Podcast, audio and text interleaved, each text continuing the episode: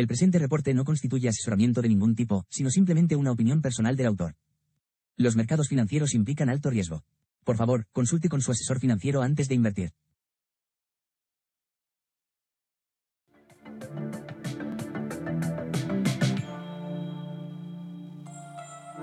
Muy buenos días. Uf, se ha oído una interferencia por ahí. Buenos días, ¿cómo estáis? Último reporte de Money Talks, brújula de mercados del año. Vamos a contarte cómo está el mercado. Voy a sacar por aquí pestañas ya para ir sacando gráficos. Acabo de publicar en redes las noticias diarias, macro, internacionales, etc. Esta semana no he dejado de publicarlas.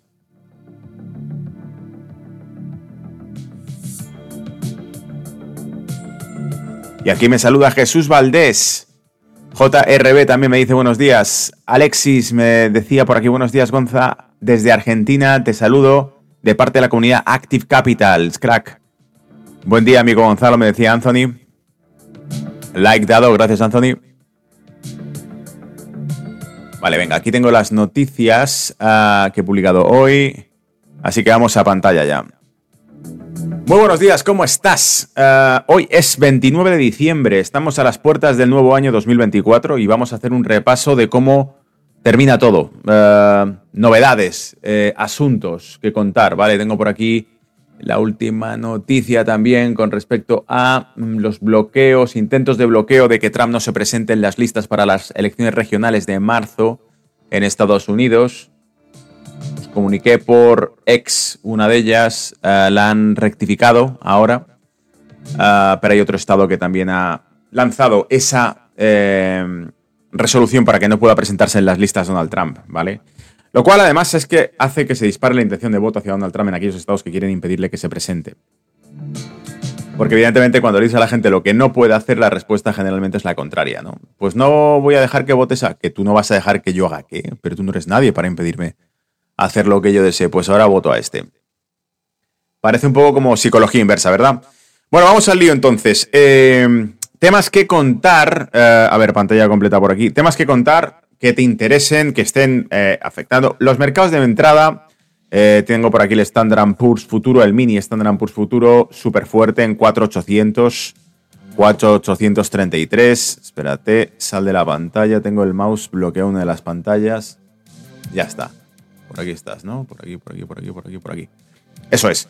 Eh, entonces, te decía, movimiento del crudo a la baja, eso es lo último. Los últimos días, lo último, último, fresco es un intento de repunte del crudo al alza que fracasó. Ese intento del crudo al alza fue por el, la suspensión, por ejemplo, de British Petroleum de las exportaciones por el Mar Rojo, tratando de hacerlas a través, lo hemos repetido en todos los reportes anteriores, a través de la costa occidental de África, que le lleva un mes entero bordear todo el continente en lugar de atravesar mm, directamente para arriba todo el Mar Rojo y el, y el canal de Suez.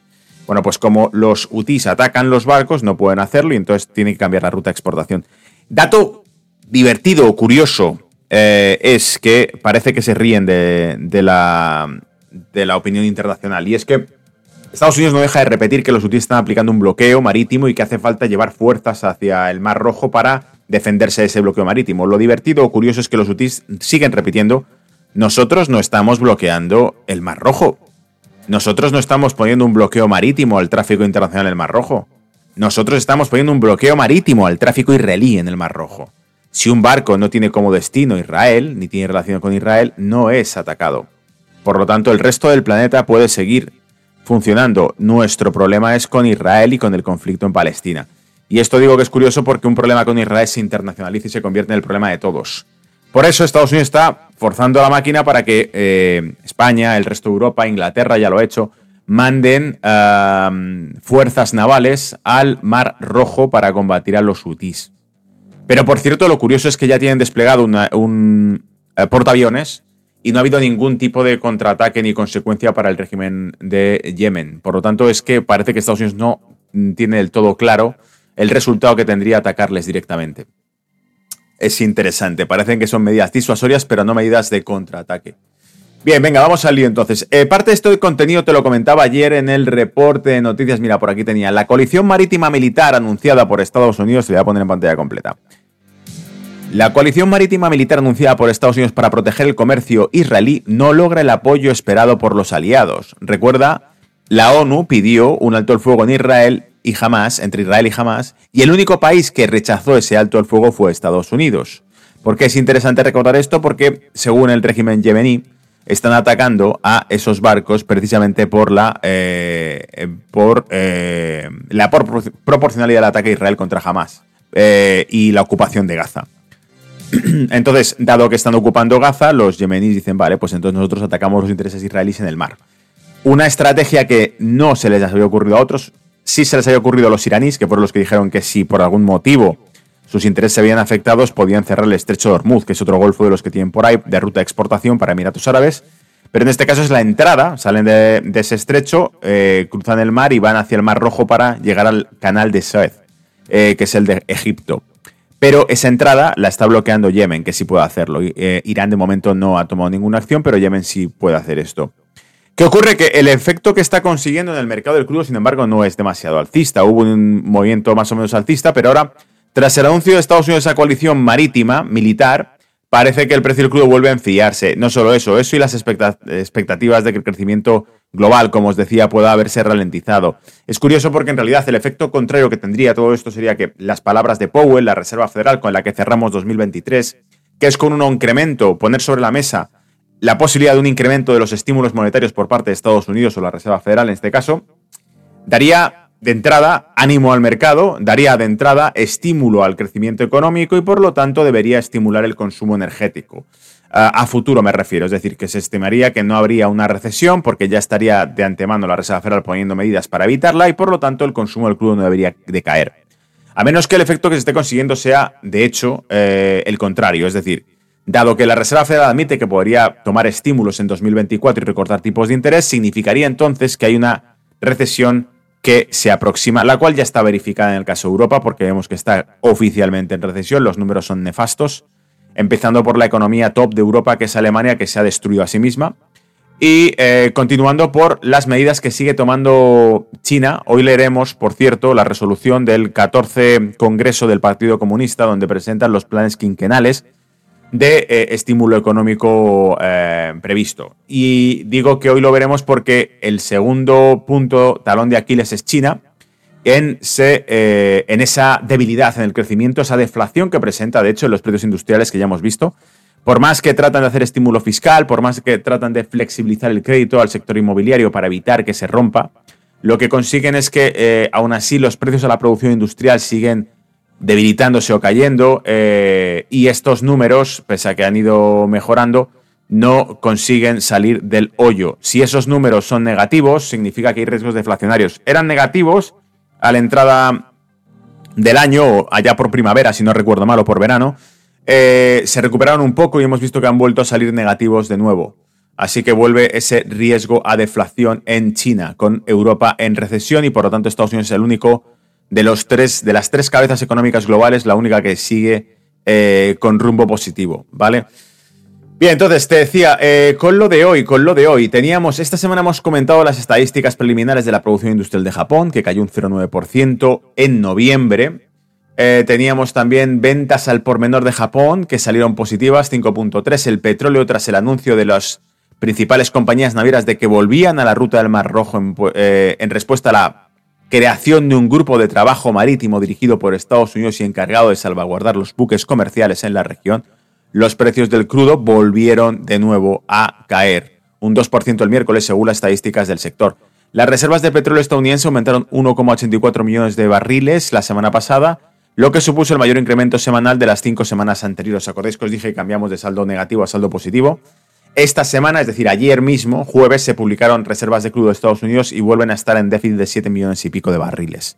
Lo cual quiere decir que vuelven a estar consumiendo. Que las reservas de crudo de Estados Unidos salgan negativas era un indicador positivo económico porque significaba que hay un alto consumo de combustible en el país y por lo tanto había actividad. Pero en este caso, eh, dado que el problema que afronta Estados Unidos es eh, una caída masiva en sus reservas estratégicas, puede ser incluso peor eh, a estas alturas ese dato, ¿vale? Es decir, que ya no sea tan positivo, considerando que es constante la caída de las reservas de crudo de Estados Unidos. Eh, bien, venga, vamos entonces con lo de hoy, lo que te traía para hoy, que lo tengo aquí. Tenías las peticiones de subsidio de desempleo de Estados Unidos que salieron 218.000 frente a las 210.000 esperadas, pero que si sacas el gráfico, luego os lo publico si queréis en las redes, si sacas el gráfico con todas las peticiones de subsidio de desempleo están prácticamente planas, es decir, que vamos viendo que no superan la media y que por lo tanto siguen mostrando que el mercado laboral no parece estar empeorando, porque si tú sacas, insisto, dos últimos años de petición de subsidio de desempleo, casi todas están en el entorno de los 210.000, 250.000, es decir, por debajo de los 250.000 casi todos los resultados. En este caso, 218.000 frente a los 210.000. Eh, inventarios de crudo, decíamos, 7 millones de barriles en negativo, descenso, frente a 2.4 millones de barriles esperados. Eh, en negativo. No obstante, los precios del crudo siguen sin reaccionar. El West Texas sigue en torno a los 72 dólares el barril, lo cual quiere decir que por mucho que esté consumiendo esa cantidad de crudo, no parece que esté afectando al crudo, al mercado del crudo. Eh, te cuento por aquí más abajo, por cierto. El petróleo, primera pérdida anual desde 2020, ya que los recortes de producción de la OPEP Plus y las tensiones geopolíticas no lograron, no lograron impulsar al alza los precios, lo que hizo temer un aumento de la oferta mundial de petróleo y frenó el crecimiento de la demanda. Es decir, pese a todo, pese a las medidas de recorte de la OPEP, pese a las tensiones geopolíticas en las aguas exportadoras de crudo, no se ha logrado que el crudo repunte ni despierte. Y es eh, la primera pérdida anual desde el año 2020 en el crudo. Este año se ha retirado alrededor de 10% estándar de petróleo estadounidense. El conflicto entre Israel y Hamas, los recortes de producción de la OPEP y la previsión de reducciones de los tipos de interés de la Reserva Federal de Estados Unidos contribuyeron a breves repuntes. Fíjate, aquí ha incluido lo que decíamos al principio, ha incluido la decisión de la Fed como un estimulante, un factor que podía hacer repuntar el crudo y no ha sido así, y mi opinión es que no ha sido así, porque que la Reserva Federal anuncie esto no es otra cosa que una admisión de que el 2024 va a tener la economía global complicada y por lo tanto por eso creo yo que pesa al crudo en vez de apoyarlo. y decía, la prolongación de los combates en Gaza, la posibilidad de que los ataques de buques rebeldes hutíes eh, de a buques rebeldes por parte de los hutíes perturbe el comercio en el Mar Rojo y la inesperada retirada de Angola de la OPEP fueron algunos de los problemas que asolaron los mercados en diciembre, pero insisto, no lograron tornar el mercado. Es decir, ni el mercado de equity ni el mercado de renta variable se volvió bajista, ni el mercado de materia prima, en este caso el crudo, se volvió alcista por ello. Los conflictos no lograron cambiar la tendencia del mercado, ¿vale? Eh, más datos interesantes antes de cerrar el año. Teníamos, por ejemplo, la tasa de inflación de España, que ha caído al 3.4, ah, se ha situado en 3.1, Dice, no alcanzó la previsión de mercado del 3.4 situándose en el 3.1, es decir, ha bajado más de lo esperado. Se esperaba un 3.4 en tasa de inflación, ha salido el 3.1. La interanual frente al 3.2 del mes anterior. Se esperaba un ligero repunte de la inflación en España y ha salido el 3.1, ¿vale? Esta estimación preliminar fue publicada. Se trata de la tasa más baja desde agosto. Es decir, que España también se suma a la lista de países que están reduciendo su tasa de inflación. Por lo tanto, vemos que es un factor global, no es un factor que particularmente se deba a ningún tipo de política que esté realizando ningún tipo de gobierno, ¿vale? China, aquí está el informe provisional del decimocuarto plan quinquenal eh, de la Nación publicado esta semana en el Parlamento. Afirma que Pekín aumentará la demanda interna, garantizará una rápida recuperación económica y fomentará un crecimiento constante. Además, los analistas prevén que el eh, préstamo podría reducirse, el coeficiente de reservas obligatorias y los principales tipos de interés de los préstamos podrían reducirse.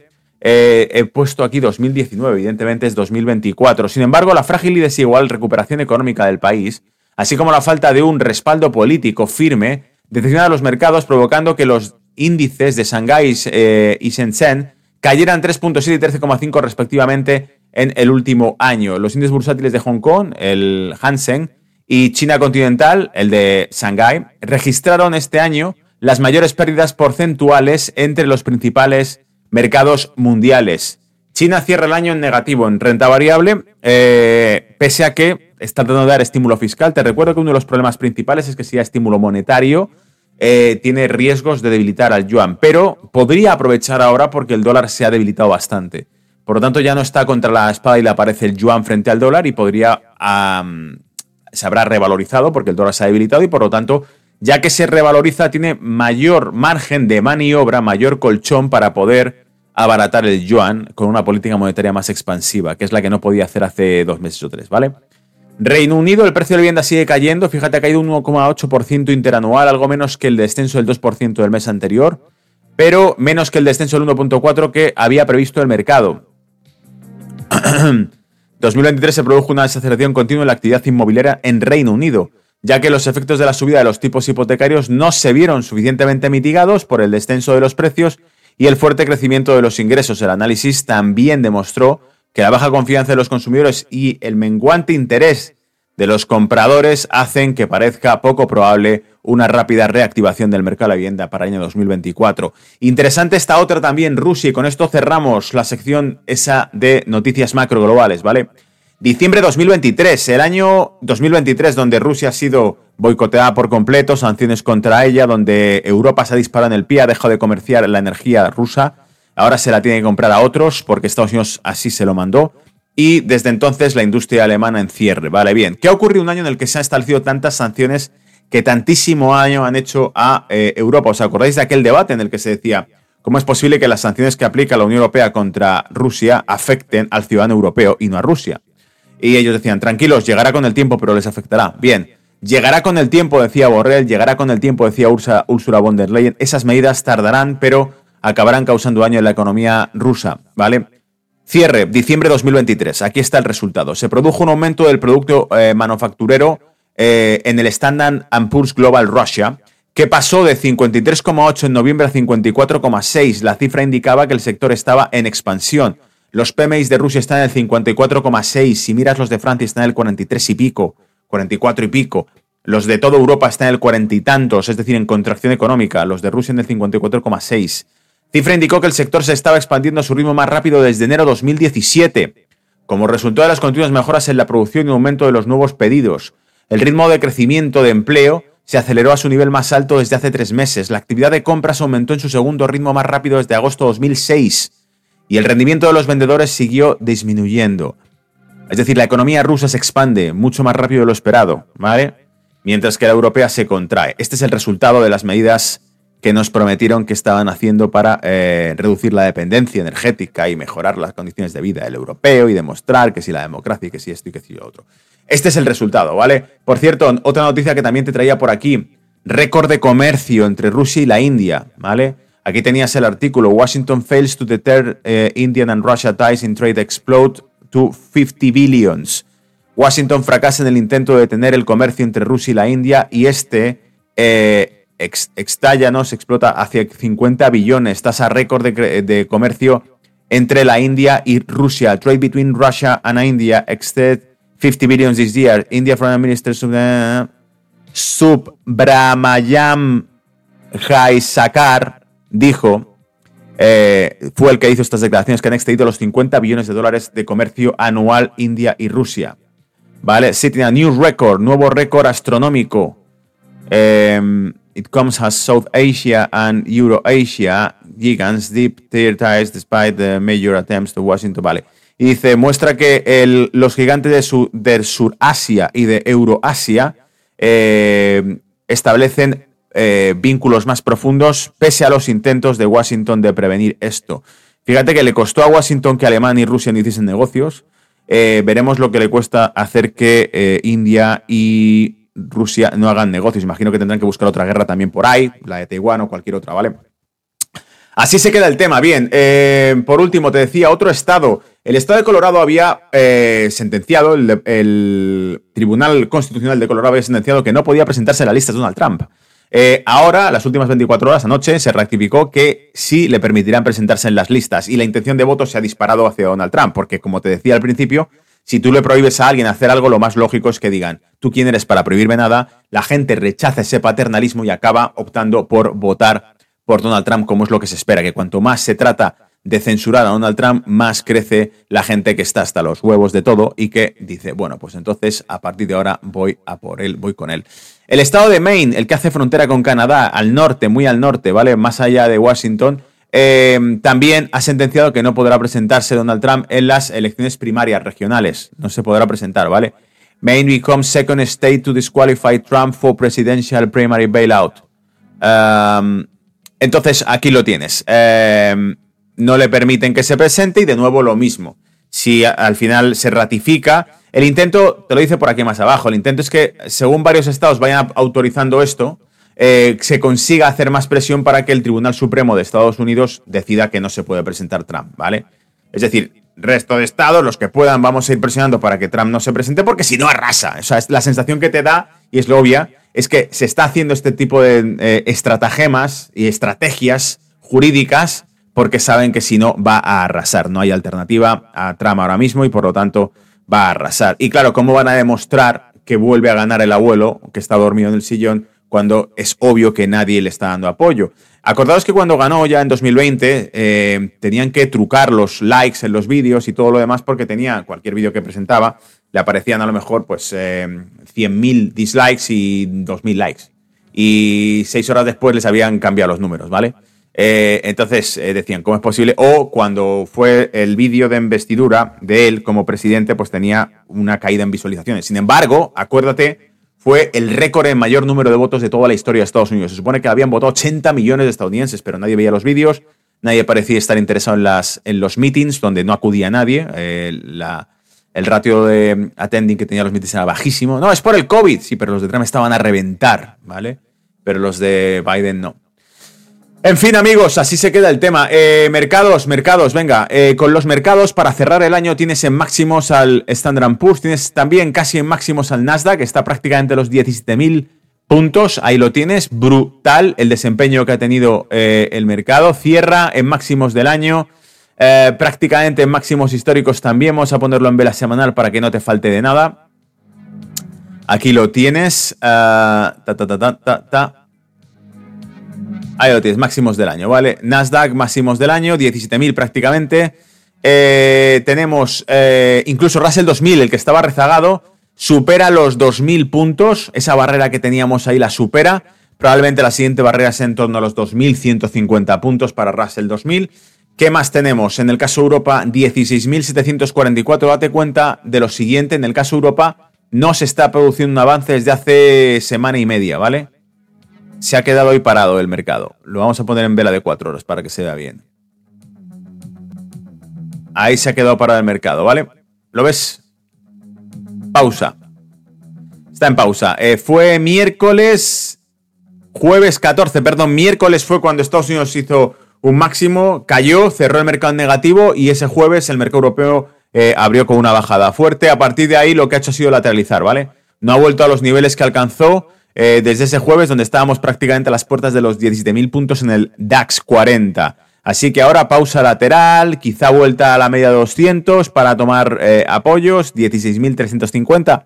Quizá vuelta a atacar los máximos y tratar de superar los 17.000. IBEX 35, 10.112, misma película, lateralización, media de 50, 55 eh, ahí, canal bajista formado en, en corto plazo, intradía últimos máximos alcanzados en el caso del IBEX 35, miércoles 6 de diciembre, 10.279, prácticamente 10.300 puntos, ¿vale?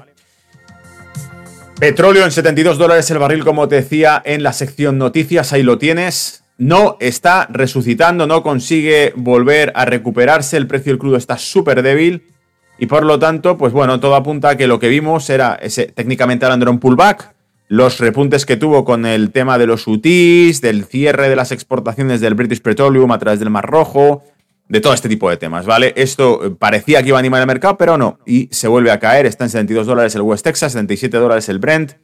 El índice dólar, por cierto, vamos a ver cómo está el dólar. Súper débil, 101,20, el dólar se ha desplomado. ¿Lo veis? No recupera, no levanta cabeza. Ha hecho mínimos... Uh, el 28, es decir, ayer estuvo en 100,70 y algo, ¿vale? Los mínimos en 100,67. Ahora estamos en 101,24, pero está media de 200 por encima, media de 55 por encima. Resistencias en 101,89,90. Resistencias en 102,65, 70. Es decir, tiene muy complicado que esto vaya a subir. Por lo tanto, el oro está en 2.065 dólares la onza y se siente bastante cómodo en esas zonas. Viene retrocediendo desde los 2080 y pico que te hizo el jueves, es decir, ayer. Ha retrocedido un poco desde entonces, pero evidentemente está bastante fuerte y todo parece que indicar que mientras esté por encima de los 2050 dólares la onza, va a estar fuerte, va a estar sereno y va a darlo bien, ¿vale?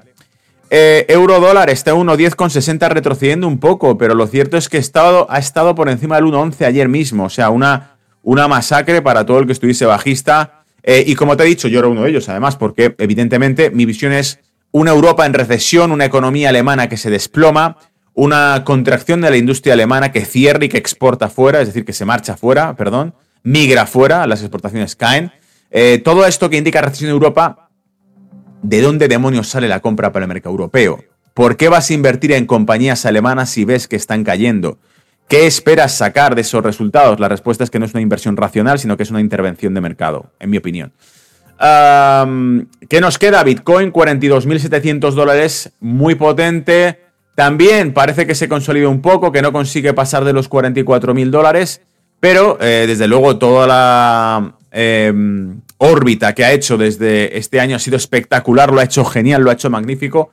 Sigue por encima de la media de 200, juega con la media de 55 y eh, bueno, ahora mismo está en 42.714, pero yo creo que si lo consigue mantener por encima de los 43.000, el objetivo sería superar los 44.000, 45.000 y evidentemente los ah, targets, los goals, las resistencias estarían en torno a los 47.700, 46.650, por ahí aproximadamente, ¿vale?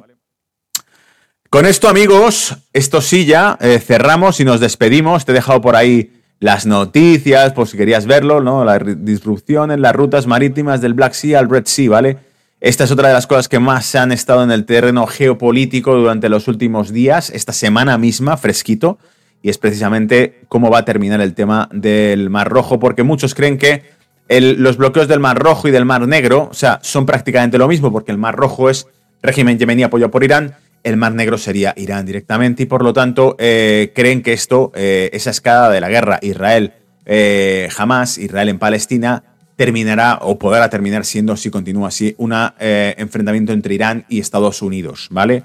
Que es básicamente lo que muchos en Estados Unidos esperaban, crear algún tipo de guerra más. 2024, año electoral, necesitan guerra para poder venderte la tontería de siempre. Es que esto es por la libertad, debemos estar unidos y tal y cual, pero evidentemente es por la maquinaria bélica que tratan de activar constantemente. La de China tienen que lanzarla, es decir, tienen que conseguir una guerra en Taiwán, porque si no consiguen una guerra en Taiwán, no van a poder tampoco interrumpir a China, ¿vale? Han interrumpido a Rusia con la guerra de Ucrania ah, y los lazos económicos con eh, Europa. Te recuerdo una vez más, cerrando esto ya el año, ¿qué más da? Venga, un, regalo que te hago. Palabras 1994 de eh, Henry Kissinger, el difunto, diciendo que no se podía permitir que las relaciones económicas eh, y sociales entre Rusia y Alemania prosperasen, porque entonces Estados Unidos se vería abocado en cuestión de años a un segundo papel geopolítico geoestratégico en el mundo. Es decir, Estados Unidos sería relegado a una potencia de segundo orden si Rusia y eh, Alemania establecían eh, relaciones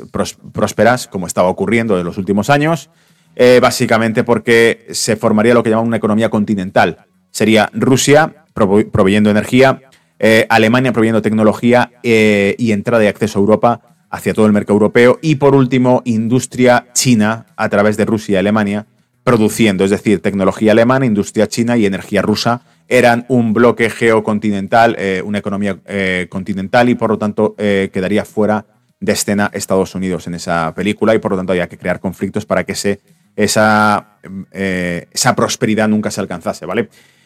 En fin, cerramos el año, amigos. Cuidaros, feliz año. Os veo en 2024. Hemos visto ya los gráficos, hemos visto todo, así que creo que no me dejo nada. No os atragantéis con las uvas los que estéis en España, los que estéis en América Latina, pasarlo bien, celebrarlo como corresponda en vuestros países. Y eh, nos vemos el año que viene, es decir, unas semanas en 2024, ¿vale? Cuidaos, mucha suerte y feliz año nuevo. Chao.